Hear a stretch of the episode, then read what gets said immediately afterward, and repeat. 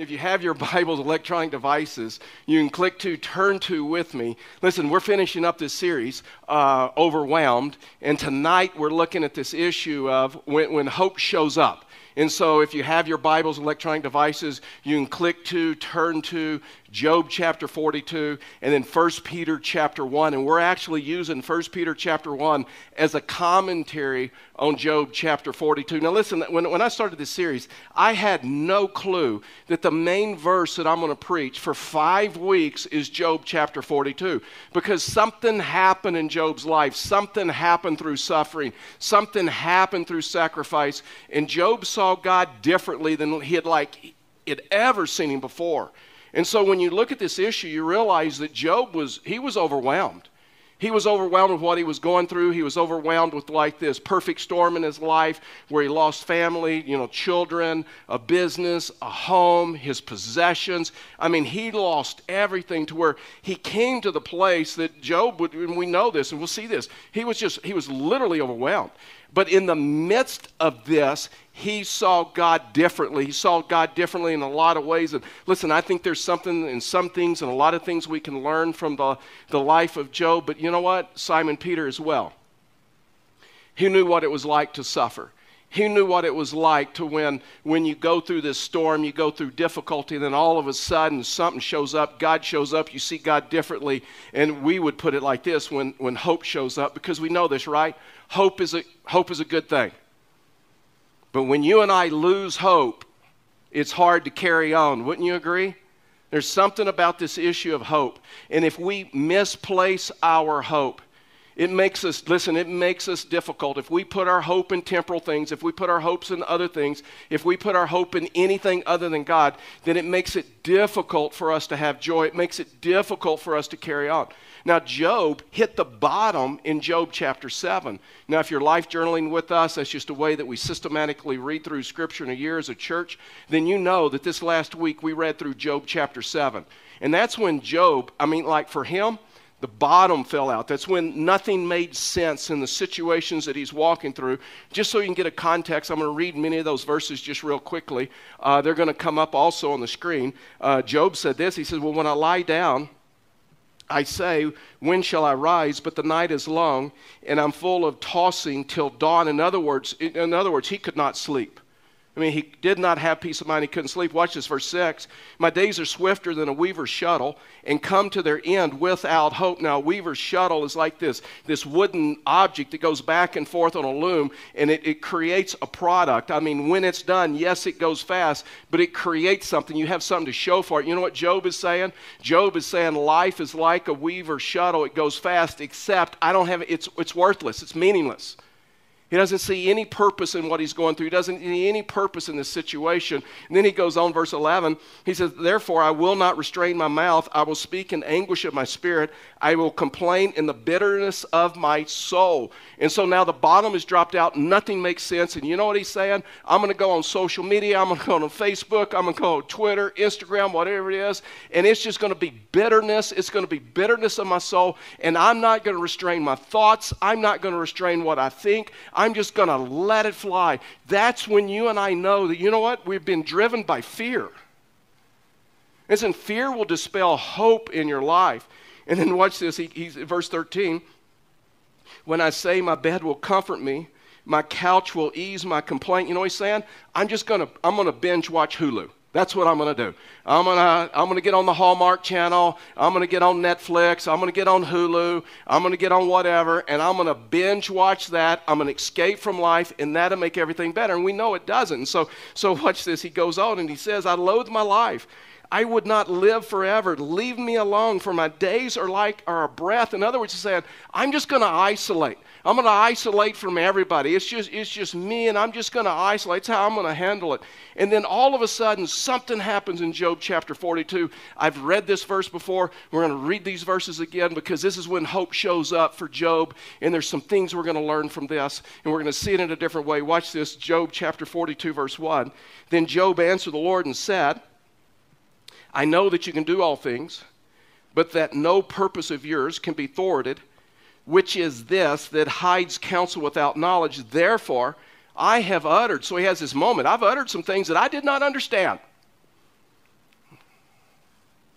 and the things that were too wonderful f- for me, which I did not know. In other words, I had limited knowledge, I had limited information. Here and I will speak, I will question you. You make it known to me. I have heard of you. So this is when hope shows up.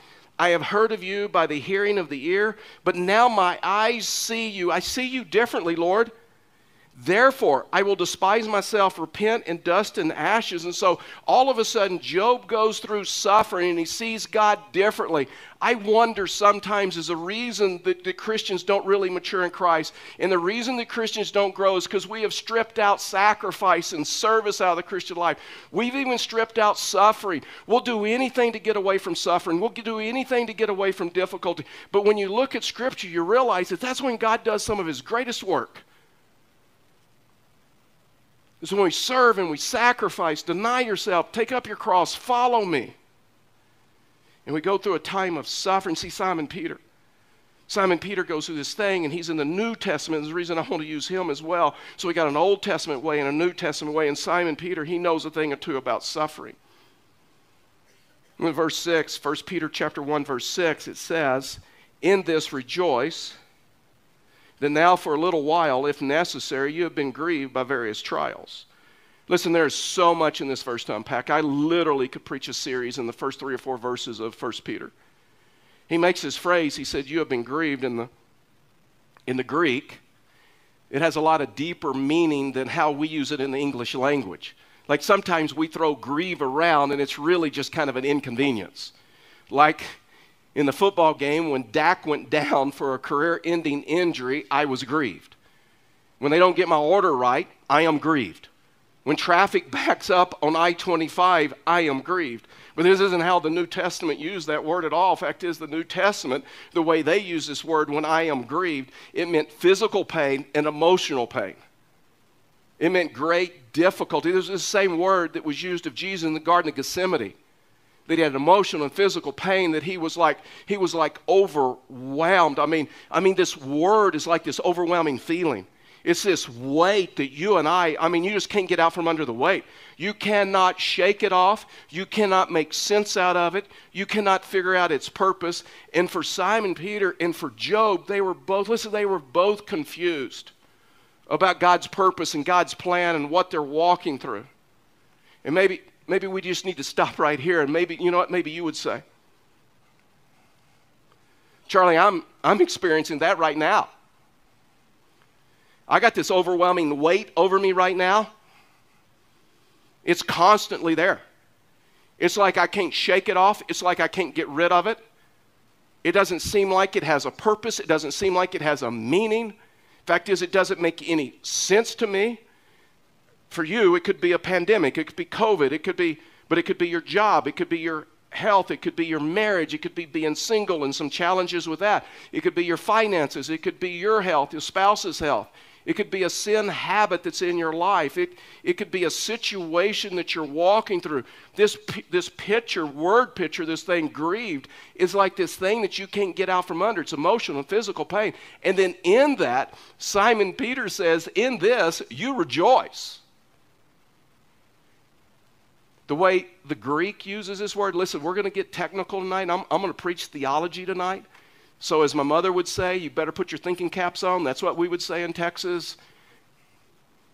The Greek definition, see, in this you'll rejoice, is, is a bunch of, a few words. I haven't counted them, a few words in English, but it's only one word in English. And so the definition is going to come up. This is from a Greek um, dictionary, uh, the Louw-Nida, and so here's, here, here's what it says it literally says this to experience a state of great joy and gladness, often involving verbal expression and ex- appropriate body movement, to be extremely joyful or to be overjoyed, to rejoice greatly. When I first read that, that just seems wrong. This last week, I talked to a couple on the phone, and they've been in our church for a long time, and they're going through a health challenge. It's a big deal. And I was on the phone with them, both of them. And I was talking to them. It just seemed wrong to tell them. We you should have overwhelming joy.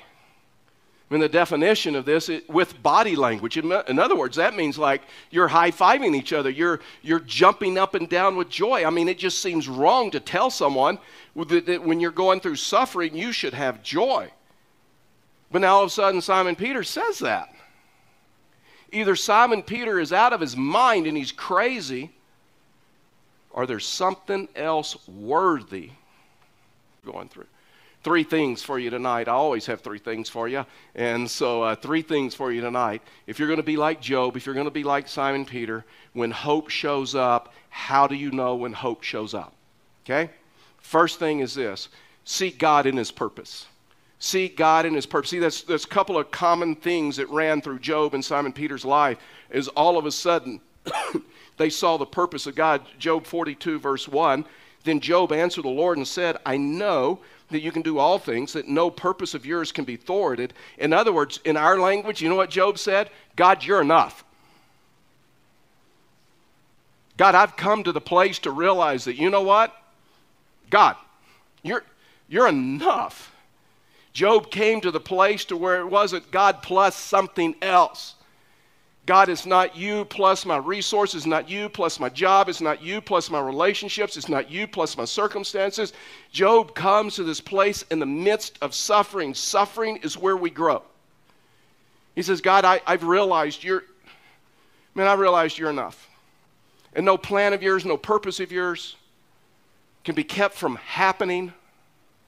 God, even in suffering, God, you are like changing, transforming my life. Verse 3, he goes on, blessed, I'm sorry, Simon Peter says in 1 Peter 1 3, Simon Peter says, is how he says it. Blessed be the God and Father, our Lord Jesus Christ, according to his grace mercy. He has caused us to, to, to be born again to a living hope through the resurrection of Jesus Christ from the dead. And now Simon Peter talks about this, not a dead hope, but he talks about a living hope. And the living hope is, is Jesus Christ. And he's not still in the grave. He's a living hope. He's alive. He's been resurrected. If Jesus Christ was still in the grave, then we would have no hope. But because Jesus Christ is not in the grave, it changes everything. It changes everything about the way we face trials, we face difficulties in life, we face challenges. See, Simon Peter gets this. Simon Peter had failed many times, right? We've walked through scriptures together. We know where he's failed. Remember, Simon Peter told Jesus, Jesus, I, will go to the cross with you if I have to. I won't deny you. Jesus, like, you're going to deny me three times before the rooster crows, right? And what, is, what does Simon Peter do? do? He goes out and he denies him. When he denies him the third time, the rooster crows. Simon Peter realizes, and he was in the courtyard at Caiaphas' house. I've been there. And all of a sudden, Simon Peter turns. He sees the eyes of Jesus, and the scripture says that he went out and he wept bitterly. Wept bitterly is an ugly cry. I don't know if you've ever ugly cried before. I've ugly cried before in, in some difficult things in my life.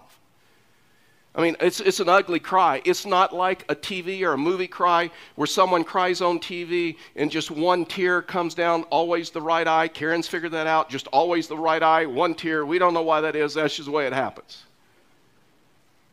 Look at this, verse 22, Luke 22, 61 and 62. And the Lord turned and looked at Peter Peter remembered the saying of the Lord, how he said to him, Before the rooster crows today, you'll deny me three times. And he went out and he wept bitterly. Simon takes off. He sinned. He blew it. He let Jesus down. He knows it. Jesus knows it. Jesus is crucified, resurrected, out of the grave. Everybody's celebrating. And Simon Peter's like, Not me. And he goes back to doing what he knew only to do. He goes to the Sea of Galilee. He starts fishing, right? Scripture says he catches nothing. You know why? I believe he caught nothing because nothing was on the hook. If you're a fisherman, you know this. There's sometimes you go out and you do not want to catch a thing. You just need to process. You just need some time. I think that was Simon Peter. The sun came up on the Sea of Galilee. I've been there. It's beautiful. It's flat. I mean, it's just, and there's Jesus on the on the shore, and Simon Peter takes off his coat and jumps in the water, swims to him, and Jesus Jesus is waiting for him. Simon Peter's overwhelmed that Jesus is waiting for him and forgives him after he blew it so bad. And Simon Peter learned that if you're a follower of Christ, Jesus is willing to forgive you because he rose again on the third day. That's a living hope. Jesus Christ is alive. Job learned that God is enough. You know what Simon Peter learned? Jesus is enough. Doesn't matter what I walk through, Jesus. That's something that suffering teaches you. That when he strips everything away from you that you held on to and you felt that was your anchor of hope or that was the thing, it was Jesus plus something else, then you realize, when you realize this, and I'm telling you, when you realize Jesus is enough, that's when hope shows up. There's a big difference between Jesus is enough and Jesus plus. Man, there was a time just real quickly because I had to process through this as a pastor. There's a time for me that my hope was in Jesus plus, even in ministry. Jesus plus a growing church, Jesus plus everybody liking me. Jesus plus some of these other things. And unfortunately, it almost destroyed me in ministry. And I had to like ride this roller coaster depending on where the church was at or what people thought of me. And unfortunately, Karen had to ride the roller coaster with me about this issue of Jesus plus. And then we go into COVID, right? And it doesn't matter what you do. Not everybody's going to like it. Not everybody's going to be happy with you. Whether how you view mask or how you view opening the church or closing the church, and people run around, where's your faith? And why do you look at it like this? Why do you think COVID? And all of those other things. There's a point that you have to come to and say, you know what? Jesus is enough. It is not Jesus plus anything else. The second thing is this that you not only see God in His purpose, uh, but you see God in His, in, in, his, in His provisions. That you see God in His provisions. Simon Peter and Job both saw this, both got this. Understand that God is the one who provides and God is the one who blesses. And all good gifts come from Him, is what James says. Job 42:10 says, And the Lord restored the fortunes of Job when he had prayed for his friends, and the Lord gave Job twice as much as he had before. Job was aware that God is the one that blessed him. And as a result of that, he gave back to the Lord. He understood it's about service, it's about sacrifice, it's about giving. And he thanked him. Simon Peter would put it this way in, in 1 Peter 1 3 and 4. Blessed be the God and Father of our Lord Jesus Christ. According to his great mercy, he has called us to be born again to a living hope through the resurrection of Jesus Christ from the dead to an inheritance. This is huge. To an inheritance that is imperishable, undefiled, unfading, kept in heaven for you, who by God's power are being guarded through faith for salvation, ready to be revealed in the last time. Simon Peter realized when hope showed up that he had this living hope, an inheritance that is imperishable, undefiled, unfading, that is kept in heaven for you. He is encouraging us and he's encouraging his readers to remember that guess what? On the other side of the trial is something better waiting for you. We can endure a lot of things if we know something on the other side of the trial is a reward or better for us, right? A lot of people have gotten degrees and spent a long time um, in college and in school and studying and tests, and they endured. Why? Because they knew something was waiting for them on this other side. People have learned careers and, and professions. Why? Because they know that something is better. Athletes have been in the weight room because they know, guess what? Something is better on the other side. There's a goal. And this is what jo- uh, Simon Peter is trying to say. There is a glory coming. There's an inheritance coming, and it has your name on it, and it and it will overwhelm you. Has anybody ever done something so nice for you it overwhelmed you? You didn't even know how to say thank you. A thank you note wouldn't even cut it. Saying thank you verbally, I mean, it just over. This is what Simon Peter's talking about. The third and the last thing is this: is we see His person. You see God in His purpose. You see God in His provisions. But more importantly, you see God in His person. Look at this when Job confesses this, Job 42 5. I'd heard of you by the hearing of the ear, but now my eye sees you. Something about suffering. God, I've studied your word. I've been in Sunday school. I've been in life group. But you know what? I realized you're enough. I just realized you're enough. I realize who you are. I realize your provisions, your promises. Verse 3 in 1 Peter again it said, Blessed be the God and Father, our Lord Jesus Christ, according to his great mercy. He has caused us to be born again to a living hope through the resurrection of Jesus Christ from the dead, to an inheritance that is imperishable, undefiled, unfading, kept in heaven for you. He describes this inheritance as imperishable, and we just have to understand what this inheritance is. what is imperishable? A lot of people are going to tell you just real quick, oh, that imperishable thing, that's like heaven. That's like the rewards for you. That's streets of gold. That's beauty. That's all that other stuff. That's not what he's talking about. Man, just stay with me. I, I, I, I just need you to understand this theologically. Jesus wasn't the only person in the New Testament that died and rose again, that died and came back to life. Right? There's example after example all through the scriptures. The widow's son, uh, the widow's son, Nan, I think it was his name. Jairus' daughter died, came back to life. Remember Lazarus? Lazarus died, walks out of the tomb with the grave clothes. Tabitha, remember, she died. Jairus' daughter, uh, she died. And the fact is, there's one reference in the New Testament that various, saints died and came back to life. So when you, when you look at the Bible, you realize that there are other people.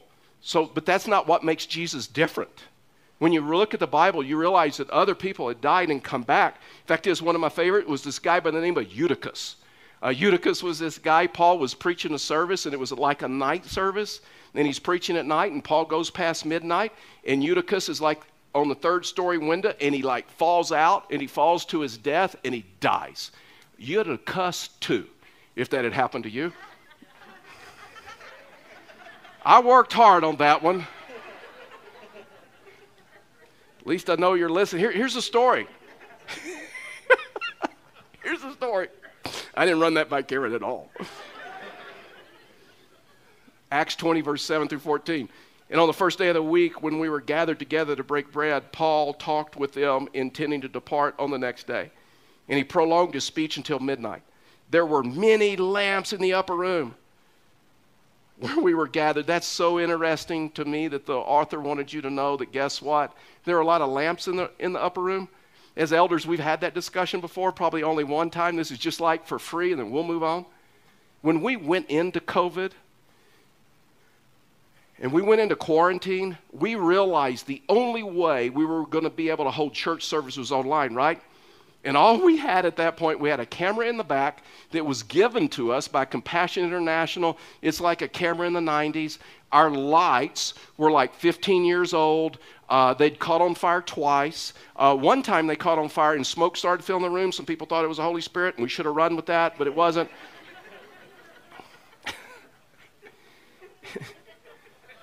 We couldn't even, I mean, it was just totally inefficient.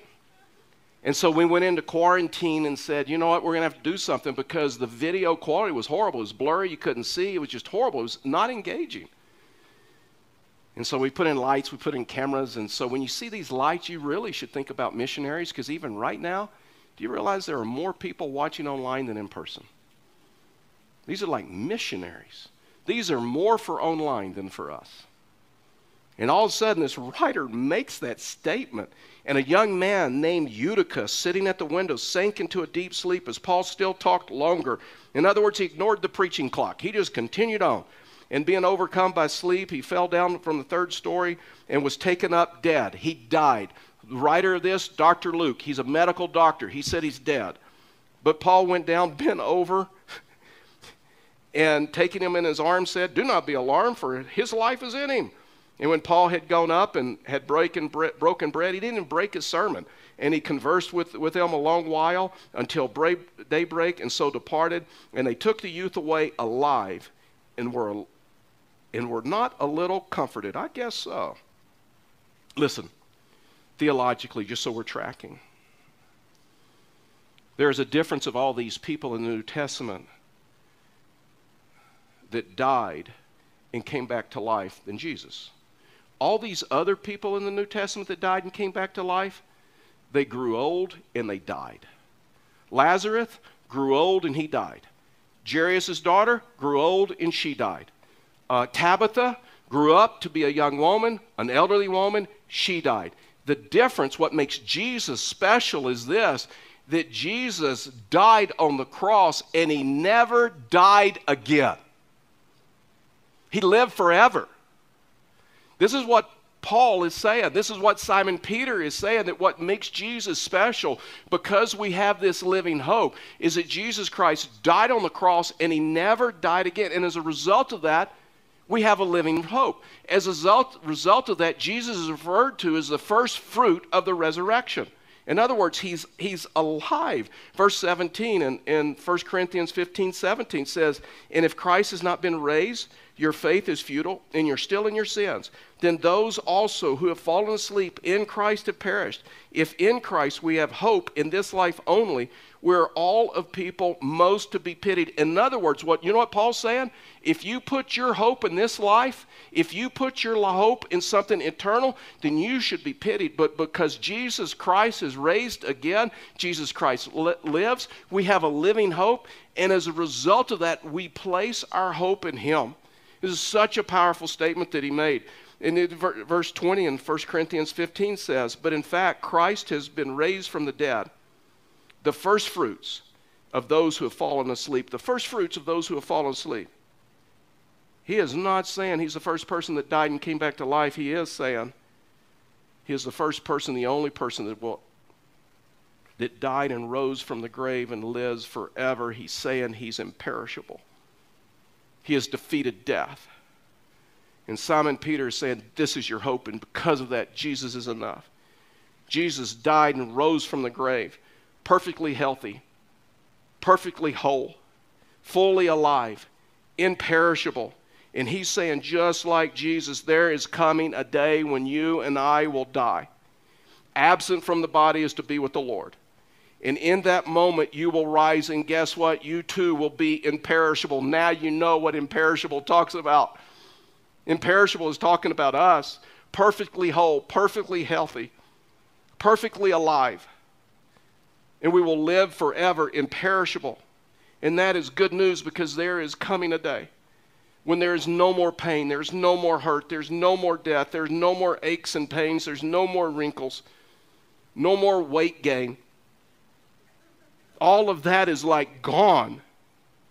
And we're going to be imperishable with Jesus. Verse 4, he goes on and says, To an inheritance that is imperishable, undefiled, unfading, kept in heaven for you. Listen, I met Jesus in 1981. The greatest decision that I ever made in my life. The second greatest decision that I ever made is 1983. Karen and I were married. And since that time, I've lived through doubt, countless sins, disappointments in myself, others, despair, frustration. We liquidated everything. We moved to Pueblo, Colorado, because we believed that the gospel changes lives that only the gospel of Jesus Christ changes lives. And listen, I have watched. I've watched countless numbers of people baptized here, and their lives are radically changed. And man, as a family, we, we've walked through some dark moments. And I am telling you, I have never been more convinced in my life than this one statement Jesus is enough. Jesus is the hope of the world. And when our world unravels, what Colossians tells us, it is Jesus that holds the world together. And our hope is not Jesus plus. Our hope is not Jesus plus our circumstances, Jesus plus our job, Jesus plus our bank accounts, Jesus plus a political party or political person or political platform, Jesus plus some religious things that we do that we try to work our way to heaven we have a living hope, and his name is Jesus Christ, and Jesus is enough. And I am concerned because I think some Christians have forgotten that. And they try to find their hope in Jesus plus, like Jesus needs our help. Man, my job, listen, my job as a pastor is not to invite you into a political kingdom that will be shaken, that will not stand forever. My job as your pastor is to invite you into the kingdom of God that will never be shaken. And He is our living hope. And because of that, we can trust Him And Simon Peter is writing to this group of people saying, Not only will your body raise again imperishable, but your mind, your heart, your soul is going to be undefiled. When he talks about undefiled, that means it means your your death, and and, and that is that is the first time in your life that you will be completely sinless. Yes, it's your salvation, your sins are forgiven. But if you're like me, you're made of flesh and you still fall and you still sin. And we still need forgiveness, but, but once, one day we're going to die and we're going to stand before the Lord, and what He says, you're going to be undefiled. You'll be completely whole, completely forgiven. See, what Paul is saying is that what should give Christians hope is when you're in Christ, is that you can never, you can never lose your salvation. Verse 4, Simon Peter says, verse 4, chapter 1, verse 4, to an inheritance that's imperishable, undefiled, unfading, kept in heaven for you, who by God's power, being guarded through faith for salvation, ready to be revealed in the last time. Simon Peter tells us that our hope is a living hope and not only an inheritance, but it's being kept for us. And where's it being kept? It's being kept in heaven for us. what he's saying is Jesus is enough, and you're not keeping your salvation. I'm not keeping my salvation. Jesus is keeping our salvation to make things even better. The scripture says that he's guarding it for you in heaven. Your salvation is being guarded by God, kept in heaven for you. Then how in the world can you ever lose it? If he's the one that's holding on to it, not you. You know why this is important? It's because of living hope. The world can come away and take your home and take your uh, possessions. Job learned that. Simon Peter learned that. Take away your freedom, take away your rights, take away your dignity. But Simon Peter is saying, you know what? You know what they can never take away? They can never take away your living hope. They can never take away your salvation that is being kept in heaven for you, and it's impossible because it's being guarded by Him. Now, this verse makes sense. 1 Peter 1 6. In this, in this you rejoice because you have a living hope. Your salvation is being kept for you, it's being guarded for you in, in heaven. Now, for a little while, even if necessary, you have been grieved by various trials. So we have a choice. We have a choice how we walk through suffering, how we walk through trials. We can either walk through it with a living hope, understand that Jesus is enough, where we understand what's waiting for us, or we can walk through it with fear and uncertainty and bitterness and anger and all of those other things. Simon Peter would tell you that he loves you more than you can ever imagine. Would you bow your heads with me and close your eyes? When I prepared this message, I mean, I knew there's a lot of theology. I knew there's a lot of scripture. But I know it's His Word that changing us. His Word that changes us because the scripture says man does not live by bread alone but by the very words of Jesus Christ. His word encourages, His word nourishes. Change happens when people receive the word of God. Tonight, you may feel like this message was for you. And you're currently you're overwhelmed with a circumstance, you're overwhelmed with a problem. You're overwhelmed with a situation. And you may have never been overwhelmed by Jesus Christ. The only person who died and on the third day rose again, ascended to the right hand of the Father, lived a sinless life, lived a perfect life. He paid for our sins on the cross. And because of that, we're totally and completely forgiven. But maybe tonight, maybe you just feel overwhelmed. And maybe you feel like I, I got this thing on me and I can't get rid of it.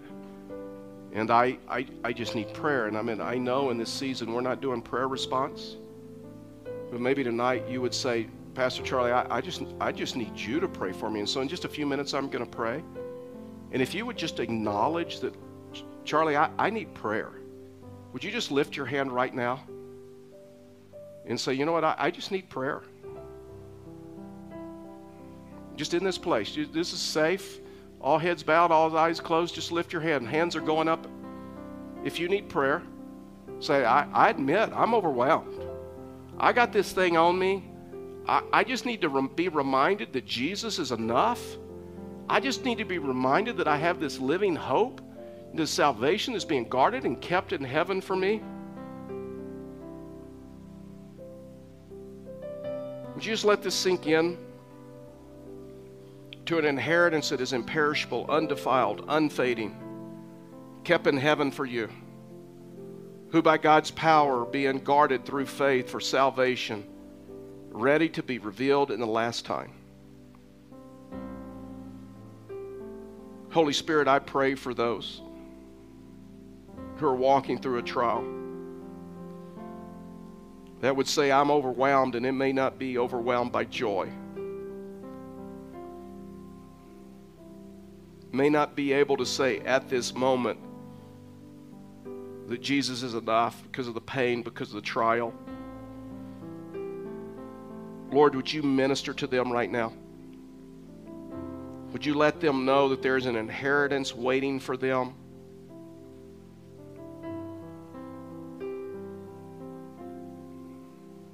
Would you let them know that they can trust your purpose? They can trust in your provisions. Would they see you just as Job said, just as Simon Peter said. For we ask these things in Jesus' name. Amen. Would you stand with me, please?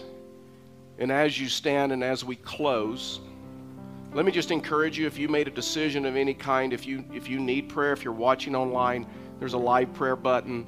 Uh, one of our pastors and one of our prayer partners will meet you in a virtual prayer room. They would love to communicate with you, they'd love to pray for you. Maybe you're in person and you'd like to talk with a pastor. There's several ways you can do that. You can go out into the welcome area, there's cards and pins that are sanitized, and excuse me, you can fill out a card and turn it in the box. There's a QR code on the seat back in front of you. If you're a high tech person, you can, you can click on that, you can fill out a connect card if tonight, if you've accepted Christ or you'd like to follow him in believer's baptism, we'd like to know about that as well. You can fill out a connect card online. You can fill out one here as well. God bless you. Thank you for being here tonight. You're dismissed.